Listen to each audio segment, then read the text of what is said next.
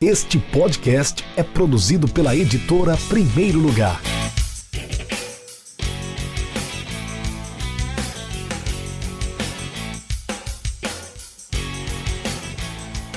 Olá para você ligado no podcast Café com Editor. Eu sou Rafael Moraes. Você já me conhece, eu sou editor da Primeiro Lugar. E esse é o episódio de número 3 do Futebol e Resenha, nosso programa em formato de debate um bate-papo descontraído, sem compromisso. Mensalmente entrarei no ar com dois convidados para conversarmos sobre temas atuais do esporte e do futebol também, lógico, né? O nome do programa é Futebol e Resenha, não podemos deixar de fora o futebol. No programa de hoje nós vamos falar de Brasileirão, vamos falar de Libertadores da América, homofobia no futebol e vamos também fazer uma sessão especial de indicações cinematográficas. Para você que gosta de um, de um cineminha, assistir um filme, um documentário sobre esporte, sobre futebol. Nós vamos fazer essa sessão no final para que cada um faça eh, dê as suas dicas, né? Deixe suas dicas culturais. Comigo na linha estão meus convidados, primeiramente Marcos Vinícius Montanha. Seja bem-vindo ao podcast Café com Editor, Marcos. Prazerzão estar tá aqui, Rafael. Obrigado pelo convite, é uma honra. Espero poder contribuir de alguma forma aí com o mínimo de conhecimento que eu acredito que tenha. Além é do... mínimo mesmo. Não, mas qualquer, qualquer mínimo que seja de conhecimento já é muito válido. Além do nosso amigo Montanha, também estamos com o João Abel, que é paulista, está lá em São Paulo, é autor da casa da primeiro lugar, está prestes a lançar o seu primeiro livro, o livro Bicha, Homofobia Estrutural no Futebol. Nós vamos falar mais um pouquinho do livro dele daqui a pouco, mas por enquanto vamos dar as boas-vindas ao João Abel, que trabalha no Estadão, não é, João? Isso, aqui direto de, de São Paulo, Rafael. Obrigado pelo convite de novo, é, pelo espaço mais uma vez e vamos resenhar aí sobre esses assuntos. Pois é, hoje é dia de futebol e de resenha também, então vamos começar. A primeira pauta da, do nosso programa de hoje é a seguinte: quais são os jogadores que são os destaques do Brasileirão e da Libertadores da América até o presente momento? Lembrando que a Libertadores está num momento de pausa, já chegamos às semifinais da competição. O Flamengo vai enfrentar o Grêmio, vai ser no início de outubro, e também o super clássico lá da Argentina, o Boca Juniors versus o River Plate da Argentina, não é o River Plate do Piauí, não é o River do Piauí, como eu falei no outro programa sem querer, mas de qualquer maneira, os jogos vão acontecer apenas em outubro. O Campeonato Brasileiro continua rolando, inclusive é, com grandes jogos. Né? No final de semana que vem nós vamos ter. Tivemos Palmeiras e Flamengo. Inclusive, nós temos de um lado aqui do nosso podcast um flamenguista, que é o Montanha, do outro lado, um palmeirense. Inclusive, tivemos que mudar a data da gravação, porque esse palmeirense vai estar no estádio amanhã assistindo Palmeiras e Fluminense, que é o nosso amigo João Abel. Então, e ter, teremos outro grande jogo no final de semana, Flamengo e Santos, mas a pauta é diferente. A gente quer fugir um pouquinho do comum, João e Marcos. A ideia é a gente elencar quem são os destaques, os jogadores que são destaques, não os clubes. Porque já, nós, todo mundo já falou sobre isso, né? Ó, o Flamengo, é, é, o Flamengo, o Palmeiras pelo elenco, o Santos porque chegou com o São Paulo, são os favoritos ao, ao título. O São Paulo está chegando com o Dani Alves. Mas eu quero saber os jogadores, os artistas do espetáculo. Quem são os destaques? Quero, quero primeiro passar a bola para o nosso amigo Montanha. Quem são os destaques na sua ótica? Cara, pode soar suspeito, como flamenguista, mas eu vou tentar ser o mais imparcial possível. Ah, um cara que eu gosto muito é o Everton Cebolinha, do Grêmio. Apesar do Grêmio não estar tá fazendo uma campanha tão primorosa no Brasileirão em si, mas, mas é um cara que tem mostrado regularidade, tem mostrado inventividade, criatividade, algo que a gente sente muita falta às vezes no futebol brasileiro, mais engessado, mais, entre aspas, europeu ultimamente. Então eu gosto muito dele. Gosto muito do Gabigol, por isso que eu disse que pode soar suspeito. Não gostava muito dele, mas é indiscutível a fase que ele vem desempenhando.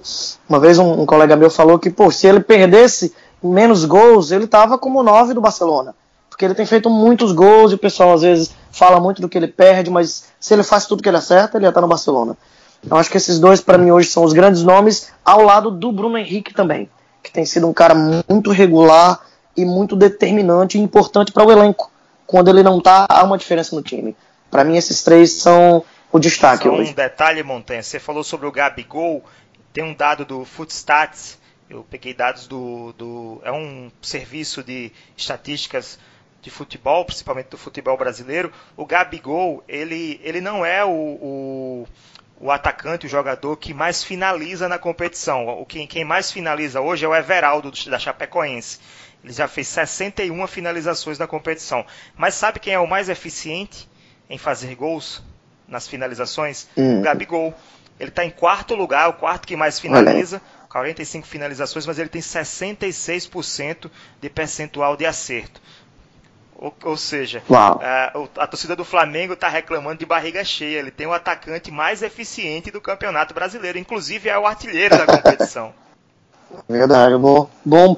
É bom os dados porque eles desmistificam um pouco a, a lenda urbana da coisa. A gente vê e, e tem uma impressão às vezes equivocada, né?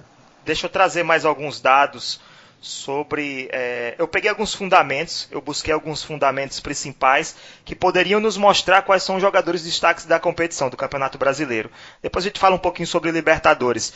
Por exemplo, em assistências, o jogador que teve mais assistências, que teve mais eficiência e teve mais assistências na competição até o momento é o Arrascaeta do Flamengo.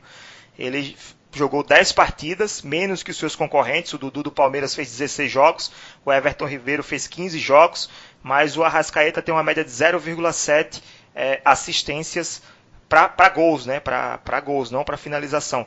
É, são 7 assistências para gols no Campeonato Brasileiro. O Dudu tem 6, tá ali pertinho, mas fez mais jogos, e o Everton Ribeiro tem 4. Aí tem uma questão interessante. Em eficiência, o Everton Ribeiro, se o Everton Ribeiro e o Dudu, eles é, para finalizações eles conseguem chegar bem perto do Arrascaeta. Eles chegaram aos números de 30, 31 com o Dudu e 32 assistências do Everton Ribeiro. Só que o Arrascaeta, como eu falei, jogou menos e conseguiu dar mais assistências para gol. Para finalização, o Everton Ribeiro e Dudu eles são muito mais efetivos do que o Arrascaeta. Mas para gol, o, o Arrascaeta está à frente. Em dribles, aí tem dois jogadores que a gente normalmente nem tem falado, nem tem tocado no, no assunto como destaques do campeonato. Mas o Arthur Gomes, que é um atacante do, da Chapecoense, é o jogador uhum. que mais dribla na competição. E o Michael do Goiás, esse sim eu acho que talvez a gente tenha é, visualmente percebido mais, porque ele tem feito realmente bons jogos. Ele tem um percentual de acerto de dribles de 77% e ele já fez 40 dribles na competição. Então, jogadores que mais driblam no campeonato. O Dudu também está perto, ali está na sétima colocação, mas tem um percentual de acerto muito grande. O Dudu é muito eficiente para o Palmeiras. É, é, bom sempre destacar, mesmo na fase ruim do Palmeiras, ele é um jogador que produz muito, tem 90% de acerto. E aí em desarmes, também tem, tem que puxar um pouquinho na, a questão da, da parte defensiva, né, em desarmes, porque o desarme é um fundamento muito importante no futebol atual, porque é o momento que você sai da, é, aquela, sai da transição defensiva para ir para o ataque. É quando você consegue o desarme e consegue construir o seu ataque. O Diogo Barbosa do Palmeiras é o maior desarma, desarmador, desarmador da competição. Em segundo lugar está o Marcos Rocha, também do Palmeiras. Em terceiro, o Gregory do Bahia, que é um jogador que ninguém está prestando muito atenção, mas é um volante que já conseguiu fazer 54 desarmes, apenas dois a menos que o Diogo Barbosa, que está na primeira colocação. E aí, em finalização, Everaldo, já falei, né, 61 finalizações, e o Gabigol em quarto lugar, mas é o mais eficiente, que tem quase 70% de acerto. Então, se a gente pudesse elencar aqui, se eu pudesse elencar, eleger os dois principais jogadores do campeonato, com certeza por regularidade seria o Dudu, do Palmeiras, porque ele aparece em quase todos os fundamentos entre os primeiros. Mas se for realmente em efetividade, em números, em representatividade, o Gabigol acho que seria, é, seria o meu eleito melhor jogador do Campeonato Brasileiro, João. É, eu, eu concordo com você. Eu acho que esses números do Dudu talvez eles só tenham caído um pouco depois da Copa América. Talvez o campeonato que ele fez antes da Copa América puxe um pouco para cima esse desempenho dele. Não sei, eu tenho essa sensação. E o, Gab, o Gabigol, eu queria destacar um dado histórico que eu vi hoje no Twitter, que eu acho que eu achei interessante, que ele já tem 28 gols no ano. Claro que isso conta outros campeonatos também, além do brasileiro, ele tem 15 no brasileiro. É, mas se ele passar o Hernani, brocador, que fez 36 em 2013, se eu não me engano, esse ano aqui eu não sei se está correto, depois tem até que dar uma olhadinha, mas acho que foi em 2013 que, foi o Flamengo, que o Flamengo foi campeão da Copa do Brasil, não foi? 2009, na Copa do Brasil, não lembro. O Marcos que é flamenguista. Copa do Brasil acho que foi 2013. Acho que foi 13. Foi 2013. Que o Hernani fez 36 gols no ano, provavelmente o, Gabigol vai passar, porque ele tem 28. E aí ele se tornaria o maior artilheiro do Flamengo num, num mesmo ano, é, nesse século. Falando de 2000 para cá. Porque eu, eu fui olhar aí depois os outros, os dados mais antigos, né? Acho que foi em 80 em 81, acho que foi em 81, o Zico fez fez 81 gols no ano, que é um número muito absurdo, né? Se, se você for pensar para os dias de hoje, o jogador faz 40 gols no ano já é algo surreal, assim. É. O Gabigol tá com 28 atualmente. E aí eu concordo com vocês que ele é, acho que é o melhor jogador do campeonato até agora, não tenho muita dúvida disso. Acho que o segundo, ainda acima do Dudu, acho que o Arrascaeta. Tá fazendo um belo campeonato. E está o Everton também. É... Não sei se o, se o Montanha concorda que, que o Gabigol e o Arrascaeta realmente estão se destacando mais do que o, do que o normal. É, eu, eu, passei a gostar muito do Arrascaeta. Eu tive uma certa desconfiança quando ele chegou. Uh, mas eu acho que o grande problema dele, se não é um problema, é uma característica dele, é regularidade. Né? Porque às vezes ele faz um jogo genial e dois jogos muito comuns. E aí um outro jogo genial, três jogos comuns. E a gente, por exemplo, já o Dudu, como você mencionou, os dados mostram também, é um cara muito mais regular. Ele não é genial, uhum. mas ele é um cara muito mais constante naquilo que ele pode oferecer. Então acho que eu não colocaria o Arrasca por isso. Talvez em potencial, mas não em, em base permanente. Uma coisa meio Ronaldinho Gaúcho e o Messi, entendeu? O Ronaldinho Gaúcho uhum. talvez de pico seja muito superior ao Messi na minha humilde visão. Mas se você pegar a regularidade do Messi é, é absurda. Então eu acho que eu, pensaria mais ou menos dessa forma, não Talvez sei. Talvez a gente, a gente ou você, Montanha, não tenha percebido a Rascaeta tão, é, é, é, tão brilhando tanto quanto os outros dois jogadores do ataque do Flamengo, Bruno Henrique, Gabigol, até o Everton Ribeiro também, por conta da característica que ele tem. O, o Arrascaeta, se você for comparar o número de finalizações com o restante do, do ataque do, do Flamengo, o Bruno Henrique já finalizou 43 vezes, o Gabigol 45 vezes, marcaram 7 e 15 gols, é, respectivamente, né? 7 gols do Bruno Henrique, 15 gols do Gabigol. E o Arrascaeta finalizou apenas 22 vezes. Ele não é um jogador de tantas finalizações. Só que, se você for perceber os números de assistências, e aí eu estou falando assistências para gols, não estou nem contando as assistências para finalizações. Se eu for contar, ainda é mais ainda. Ele já deu 7 assistências para gols, o Arrascaeta. O Bruno Henrique só deu uma assistência. O Bruno Henrique é o jogador finalizador. É o cara que está ali lá na frente, lá na, na, no último terço do campo, lá, lá no final, no ataque é, é, levando o perigo para o gol adversário. O Gabigol é, deu quatro assistências, eu acho que é até um número alto para a função que o Gabigol desempenha nesse time do Flamengo. Deu quatro assistências. Se você for comparar o número de, de assistências para finalizações, que nem sempre geram gols, o Arrascaeta tem 22 assistências. O Bruno Henrique só tem 9 e o Gabigol tem 10. Então, talvez por isso, por ser um jogador menos protagonista que os outros, a gente não perceba o Arrascaeta como aquele cara que vem e que entra para é, mudar o jogo, né, para fazer seu destaque do jogo. Assim como o Everton Ribeiro. O Everton Ribeiro hoje ele é o melhor cruzador do Flamengo, é o melhor driblador do Flamengo, é o segundo em assistências e é o segundo em troca de passes. Ele perde para o William Arão. São dois jogadores que estão ali atrás, formando esse pilar de meio campo do Flamengo, mas a gente não, não percebe eles como destaque das partidas. Os destaques, o, o, o destaque principal sempre fica com quem? Bruno Henrique, Gabigol, os caras que fazem os gols e que decidem as partidas. João, mudando de mudando um pouquinho, eu queria perguntar sobre o seu Palmeiras, né? Ah, essa queda de desempenho nesse nessa volta da Copa América, você acha que tem muito a ver com, com o trabalho do Filipão? Ah, eu acho que eu acho que sim. É, inclusive eu fui uma das pessoas que que pediu a saída dele assim, ostensivamente depois, principalmente depois da queda na Libertadores. Acho que era o momento ali de interromper o trabalho. É, que deu certo em determinado momento, mas é, também se via que o Palmeiras não tinha muito repertório, era algo que, que deu certo num determinado período de tempo, mas que ao mesmo tempo que dava certo, você percebia que o Palmeiras poderia render muito mais do que vinha rendendo. É, não sei se o Mano Menezes é o nome ideal, acho que ainda é meio cedo para dizer, mas estou é, um pouco mais confiante. Acho que ele tem um equilíbrio maior entre defesa e ataque. O Felipão era muito, muito mais defesa e pouca é, propunha pouco jogo ofensivo.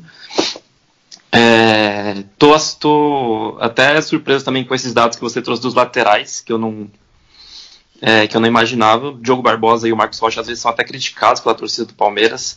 Óbvio que hoje eles são titulares meio que absolutos, assim, mas às vezes eles são criticados, principalmente por falhas defensivas. Diogo Barbosa, principalmente. É, então até fiquei um pouco assustado com esses números. É, mas acho que agora o, o, Palmeiras tem uma possibilidade com essa troca de técnico que eu não via antes de talvez brigar pelo título brasileiro sem a troca de técnico, eu não sei se isso aconteceria. Não sei se vocês concordam. Acho que o time ia meio que patinar e tentar terminar o ano para talvez trocar no fim do ano e aí buscar coisas maiores no ano que vem. Libertadores, vamos falar de Libertadores da América, né? Os confrontos estão definidos, semifinais, Flamengo enfrenta o Grêmio, jogaço. Tô maluco para ver esse jogo, mais do que para ver esse jogo, eu tô maluco para ver uma final entre Flamengo e Boca. É, espero que o Bolsonaro não vá para o Chile para se aproveitar dessa ocasião. Marcos está animado. Não, mas ele vai, viu? Vai? Já aviso que ele vai, é, tenho certeza. Não, se o Flamengo estiver lá, acho que ele Não tem nem como fugir, né? Porque vai, se não for o Flamengo, vai estar tá o Grêmio lá. É. De qualquer Mas o Flamengo é uma espécie de segundo time, assim, dele. Não, Sério mesmo? Não sabia disso. Ah, sim. Ele teve no, no Flamengo e CSA que teve em Brasília, ele teve ele e o Moro tiveram, então acredito assim, que, acredito que ele iria. Enfim, de qualquer maneira vai ser um grande jogo, Flamengo e Grêmio e Boca e River Plate, dois grandes jogos nas semifinais. O jogo que, a, a, as duas equipes que passarem para a decisão também serão serão será, né, que vai ser uma partida única, né? Isso será uma grande partida, um grande jogo, um grande confronto, seja Flamengo e Boca ou River ou, ou Boca e River contra o Grêmio. Então, mas eu queria é, focar mais é, nessa, nesse confronto brasileiro, Grêmio e Flamengo. Montanha, quem leva a melhor, cara? Quem, quem, tem, quem joga o melhor futebol? Renato Gaúcho ou Jorge de Jesus? Eu fiz uma comparação aqui entre os, entre os, os dois times titulares, né? Depois eu quero falar um pouquinho sobre isso, mas antes eu quero sua opinião sobre, sobre é, quem leva, quem ganha nessa, nessa, como é que chama, quebra de braço aí entre o português e o gaúcho? Ah, cara, eu, eu não acredito, vou deixar claro que eu não acredito em 100% de imparcialidade. Eu acho que ninguém é totalmente imparcial, mas eu vou tentar ao máximo ser imparcial nisso aqui. Eu, eu hoje, eu realmente acredito, tretas à parte, que o futebol do Flamengo seja o melhor hoje no Brasil. Ah, pelo quesito atratividade para o espectador, pelo quesito criatividade, repertório, ah, eu sinto um prazer, estava até comentando no nosso grupo lá, que fazia muito tempo que eu não sentia essa alegria tão grande, assim, um prazer tão grande em assistir a jogos do Flamengo. Mesmo 2009, por exemplo, que foi um time campeão, teve aquela arrancada final, eu, com todo respeito àquele elenco, que era um elenco muito legal também, mas o futebol do Flamengo hoje, para mim, tem trazido de volta alegria em assistir futebol brasileiro. O Grêmio, é verdade, vem numa constante muito grande. O Renato ele tem muita razão em falar isso, até porque a gente não sabe o que vai ser o Flamengo daqui a três anos, por exemplo. Pode ser que ele também se mantenha como o Grêmio veio se mantendo nesse tempo agora, mas no momento atual, eu creio sim que o Flamengo está com o melhor futebol. Agora, eu não consigo arriscar dizer assim quem ganha. Ah, geralmente o Flamengo tem muita dificuldade em jogar quando ele é favorito. Então eu confesso que eu não consigo arriscar. Se eu fosse apostar grana dinheiro, eu não consigo dizer quem passa. Eu torço que meu time passe. Mas eu não duvido que o Grêmio passe. Mas de potencial eu acho que o Flamengo está um pouquinho à frente. Mas, cara, é muito aberto. Eu espero que seja um jogão, que os caras caiam para dentro e que dê um ótimo futebol. Eu fiz uma brincadeira aqui, uma análise individual, né? Lógico que o futebol é um jogo coletivo, não é por uma análise individual de cada jogador, de cada equipe, que a gente vai definir quem é o favorito. Inclusive é muito difícil definir um favorito nesse confronto, até porque são as duas equipes, as duas equipes brasileiras que estão desempenhando o melhor futebol nesse momento, né?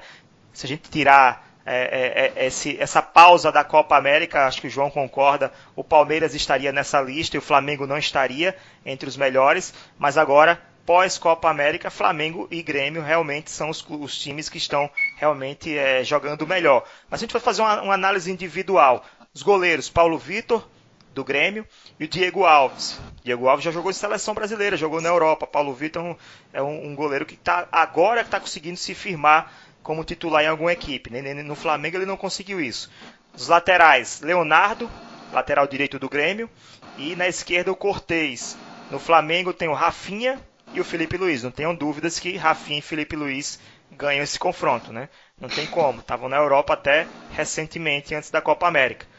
A defesa do Grêmio, aí eu posso até dar para dar uma equilibrada melhor. A defesa do Grêmio tem o Jeromel, que talvez não joga, está machucado, né? E o Kahneman, que vez ou outra é convocado para a seleção da Argentina.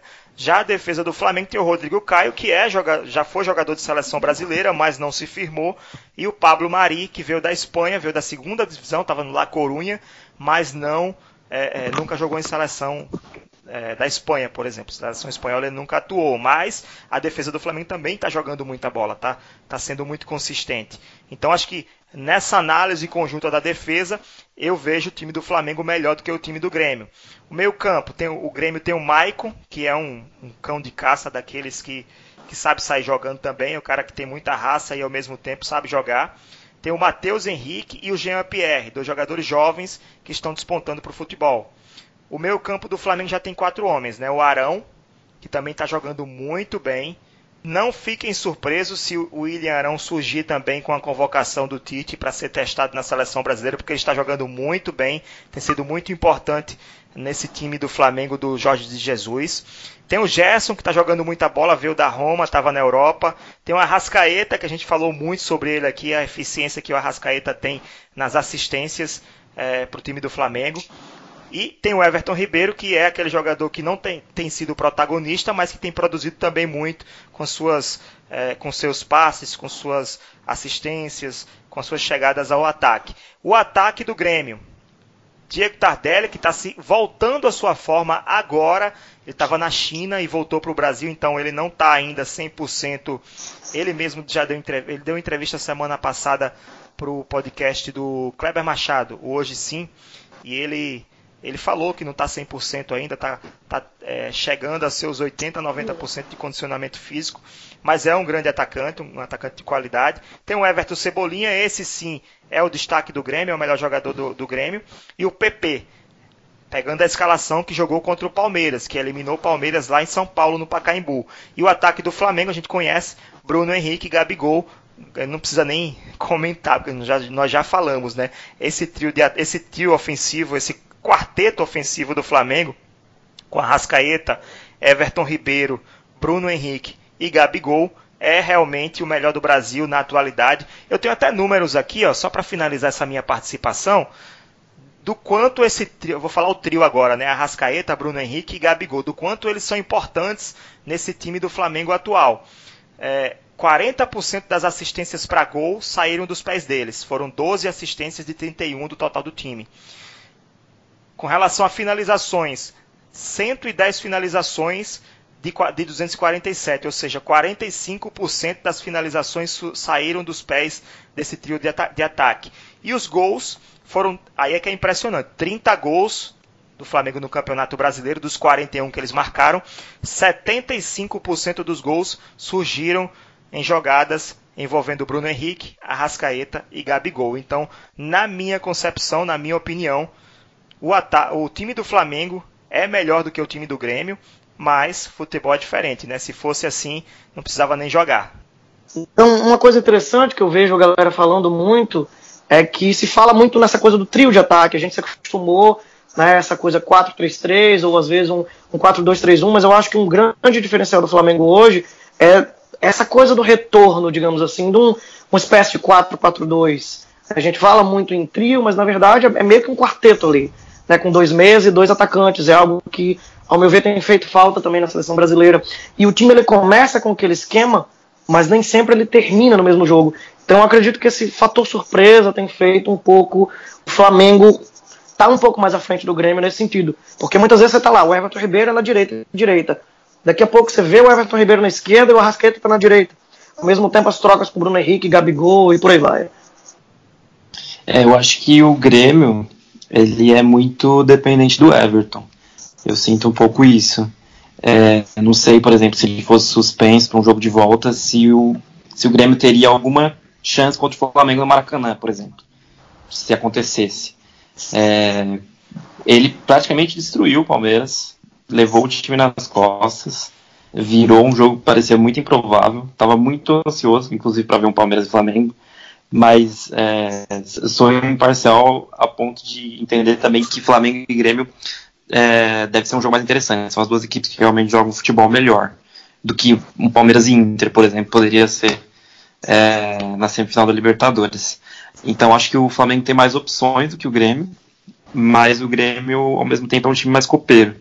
Todos ali, não todos, mas parte do elenco estava na, na Libertadores 2017, então eles já têm alguma experiência.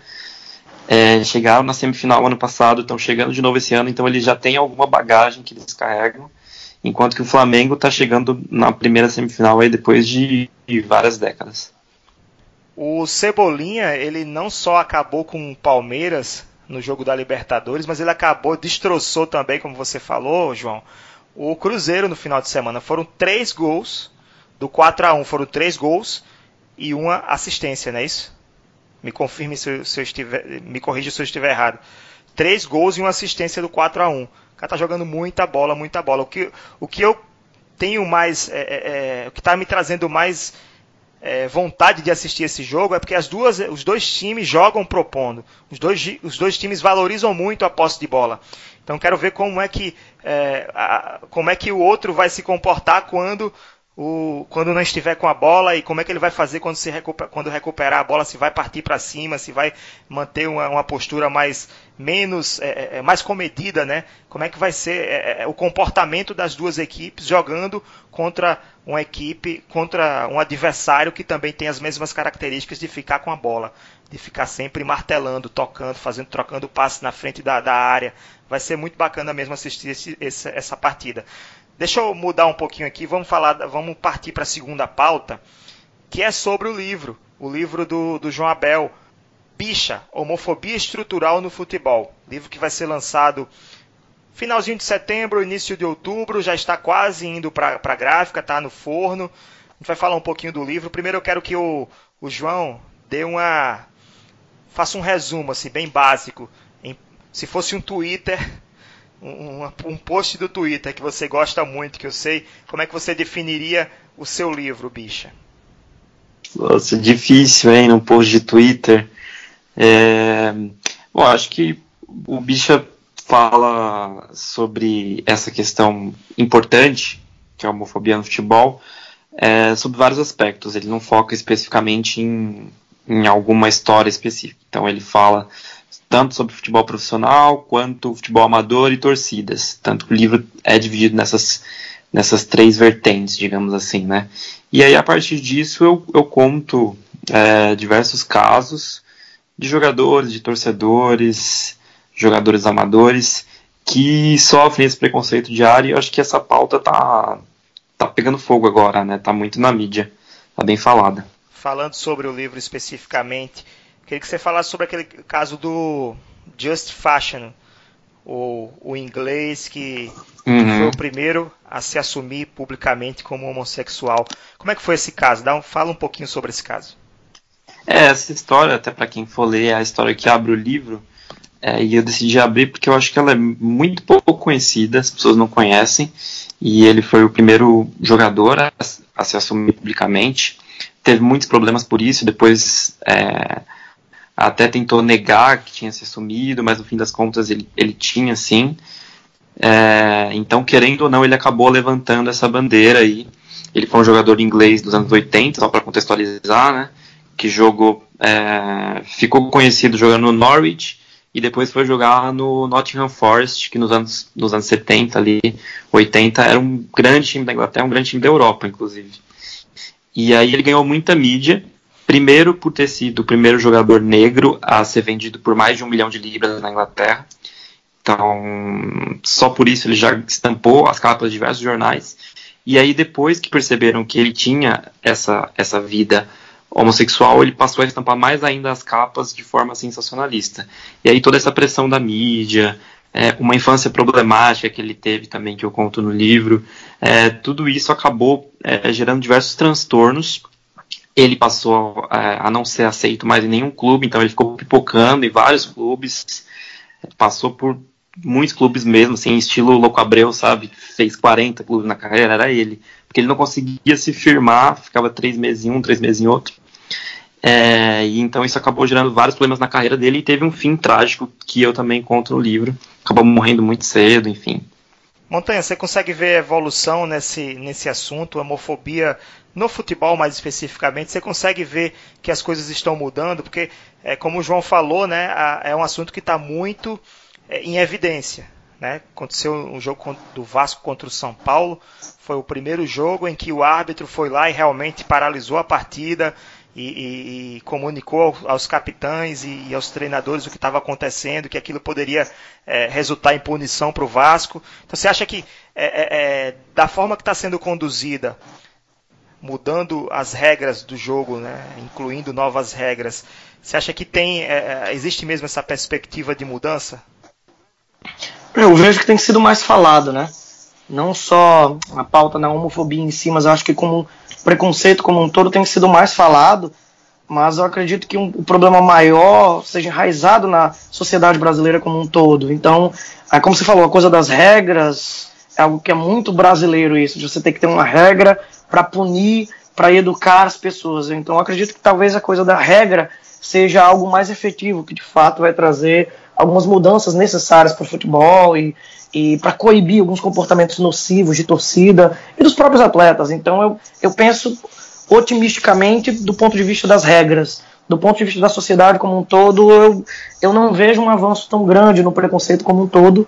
Acredito que é uma, é algo muito forte ainda na sociedade, muito enraizado na sociedade brasileira como um todo, mas inevitavelmente, claro, e necessariamente falando, uma primeira ação e, e essa primeira ação de se tornar regra, como você falou, é sim necessária e, e promove mudanças que não vão ser rápidas, inevitavelmente, claro, mas, mas acredito que sim.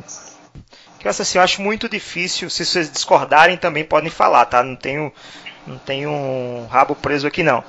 É, mudar a cabeça do, do, sujeito, aquele sujeito que é preconceituoso realmente é muito difícil, né? É algo muito cultural, assim, de você trazer lá de uhum. trás da sua criação, da sua educação formal em casa.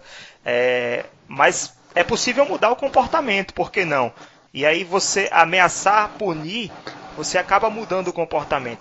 Claro, cara vai continuar sendo preconceituoso, mas pelo menos que fique dentro do coração dele. É isso que eu penso, né, João?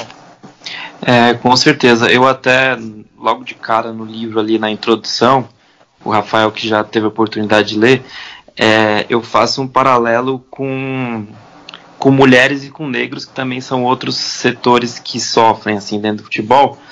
E eu acho que esse, tanto o machismo quanto o racismo, eles já são mais desconstruídos, mas mesmo assim eles ainda acontecem, porque assim, é, os negros começaram a jogar futebol na década de 30, 40, quando o futebol se profissionalizou.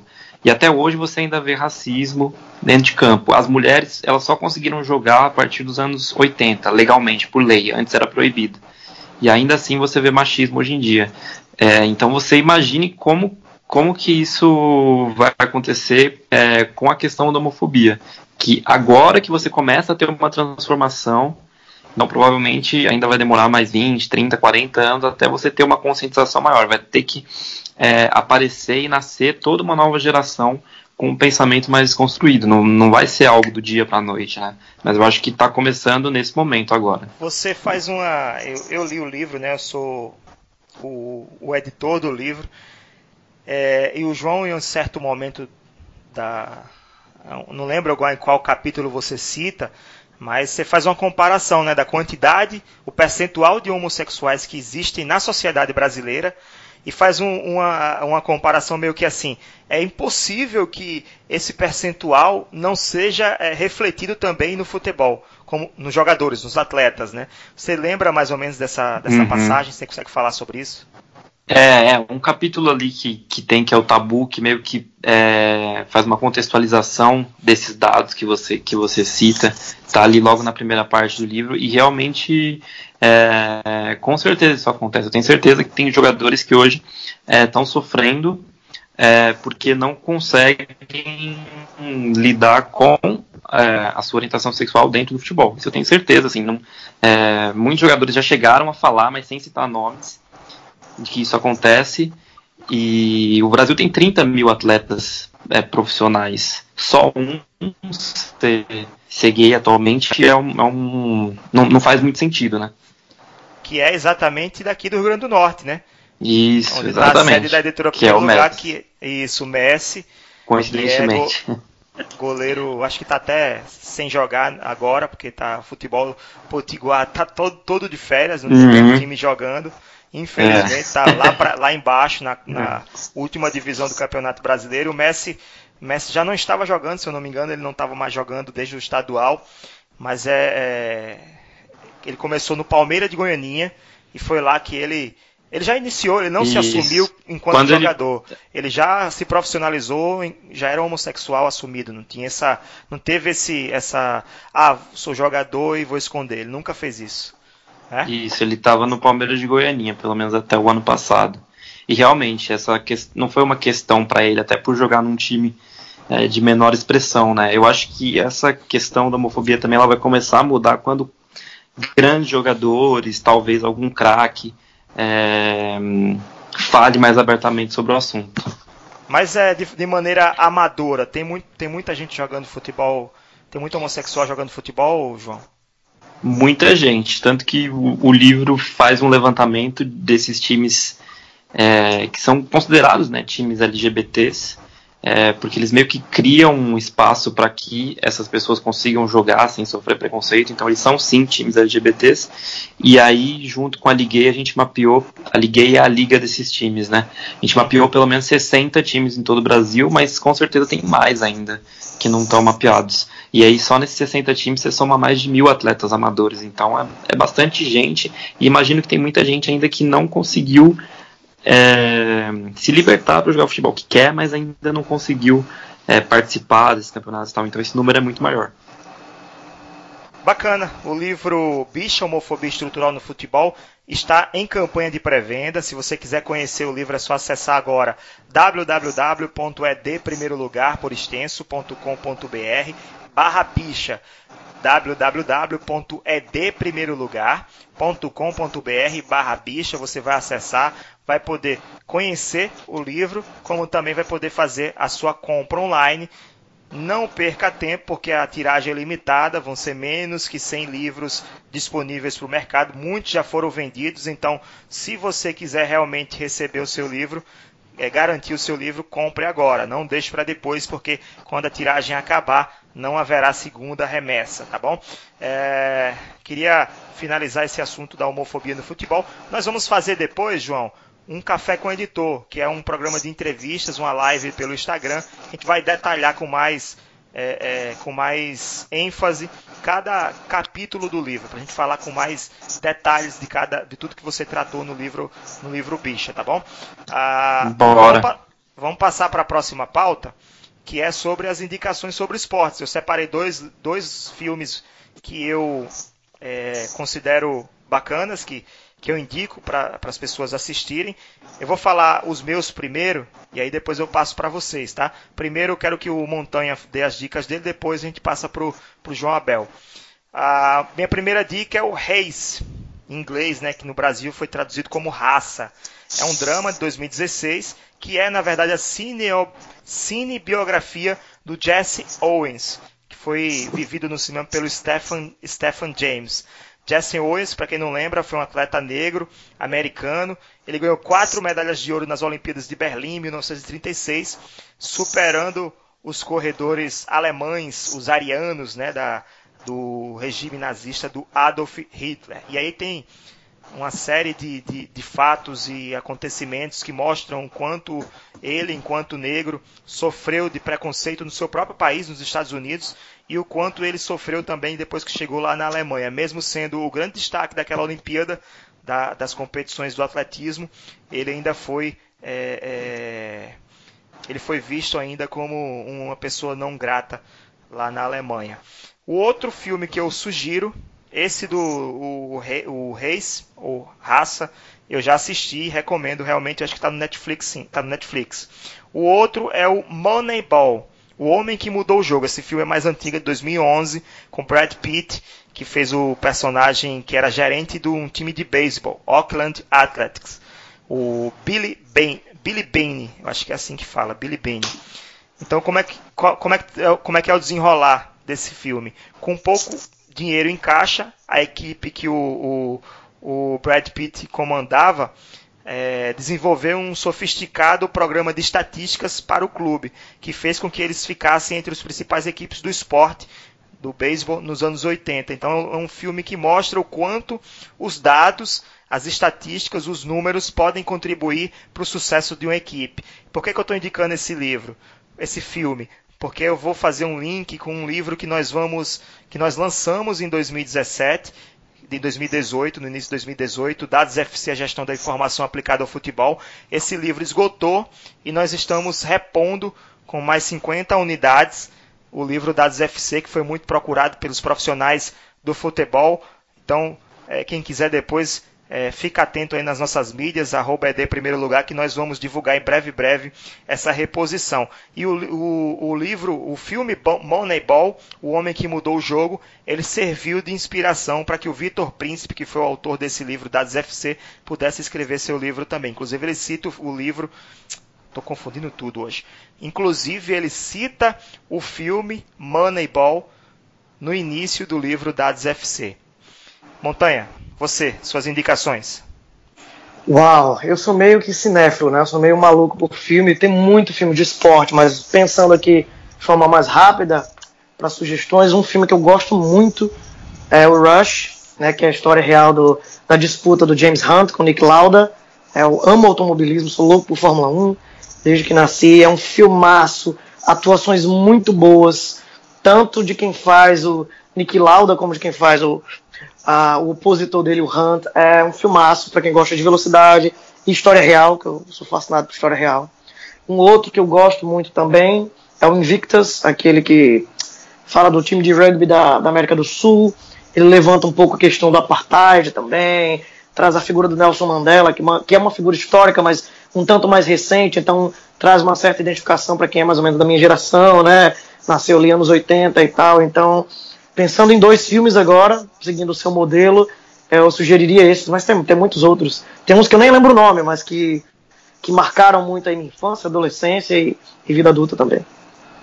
É, para quem gostou, para quem quer saber um pouco mais sobre a história do, do Justin Fashion, é, que a gente falou aí ao longo do podcast, eu recomendo o documentário sobre a vida dele, que é o Forbidden Games, tá no Netflix, então é mais tranquilo de assistir.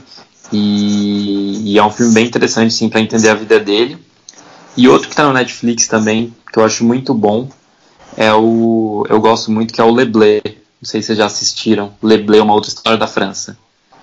Eu acho excelente, porque é, fala sobre a história, fala sobre a política da França de 96 a 2016, só que relacionando com o futebol. E isso eu acho muito legal, né? Mostrar um, um contexto que as pessoas às vezes já conhecem, principalmente os franceses, lógico que a gente nem tanto, que a gente está de longe, mas relacionando com o futebol, né? Então, é, desde aquela Eurocopa de 2000, passando pelo vice-campeonato da França em 2006, e aí eles param em 2016, quando a França é, é é, ela é vice-campeã da Eurocopa. É, que talvez o filme tivesse que ser atualizado, porque a França foi, foi bicampeã do mundo em 2018. O filme para ali na Eurocopa de 2016, mas mesmo assim é um filme muito interessante. E só para finalizar, uma dica para os ouvintes aí de São Paulo, é que vai rolar o Cine Foot a partir do dia 12 de, de setembro em São Paulo, é, até o dia 16, que é o maior evento de filme sobre futebol já rolou no Rio de Janeiro, acho que vai ter em Niterói e agora também em São Paulo, para quem, quem estiver interessado. Ok, cinéfilos, garotos, amigos, autores, escritores, jornalistas, fãs da Duda Beat também, estava se ostentando aí tinha, tinha gente aí na, no Instagram, Montanha, comentando que estava no, no, festival, trabalhando. Trabalhando, né? do festival ao mesmo tava trabalhando, primeiro ah, trabalhando. Não vou dizer quem foi, não. é, para quem não sabe, João é, é, jornalista, trabalha no Estadão, ele, ele apresenta também um, os Drops do Estadão, que é um programa bacaninha que tem lá no, no Instagram, nos stories do... do... Qual, é, qual é o, o arroba lá do Estadão? É, é arroba Estadão mesmo, pode seguir e aí lá aí falo sobre tudo, né? Política, cultura, esportes, tudo que tiver a gente fala. É, eu gosto bastante, eu acompanho Legal. porque eles trazem as notícias do dia de uma maneira mais descontraída, mais leve, né? Então é bacana de assistir. Você não, não se sente mal ouvindo as notícias da política uhum. brasileira. é um pouco assim. difícil, mas a gente tenta. Enfim, meu povo, passamos já do tempo. Já estamos com quase 50 minutos de programa. Queria deixar aqui meu agradecimento a vocês, abrir o microfone mais uma vez para que vocês possam fazer a, a, despedida, né, o agradecimento final de cada um. Primeiro Montanha, depois João Abel na sequência. Legal, queria agradecer mais uma vez o convite do Rafael, agradecer quem nos ouviu também. É um privilégio para mim estar aqui falando de algo que a gente gosta tanto, né? Como eu falei no início, o conhecimento é mínimo, não sou especialista, não estou à altura dos meus dois colegas aqui, mas muito feliz em participar e parabenizar também pela iniciativa do podcast, algo que tem crescido no nosso país e eu sou ouvinte de podcast, gosto muito e para mim é realmente uma alegria muito grande estar, estar, participando aqui. E um abraço a todos os ouvintes e Mengão, Mengão campeão da Libertadores 2019, bora lá. João. É, é, obrigado mais uma vez, Rafael. É, bom papo, muito bom poder falar sobre futebol, poder falar sobre as coisas que estão acontecendo. Também sou muito fã de podcasts e já tô doido para ouvir esse aqui na versão final.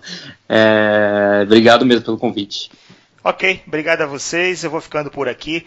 Desejar que vocês consigam êxitos com seus clubes, né? O Palmeiras no Campeonato Brasileiro, o Flamengo na Libertadores da América, que o Brasil saia vencedor e que o Bolsonaro não apareça lá no Chile para se aproveitar desse momento especial do futebol brasileiro. Tchau, pessoal.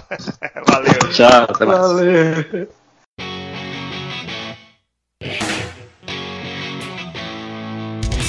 Acesse www.edprimeirolugar.com.br e conheça nossos livros